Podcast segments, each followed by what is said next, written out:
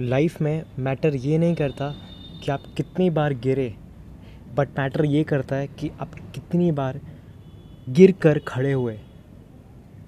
ये मैटर नहीं करता कि आप कितनी बार फेल हुए।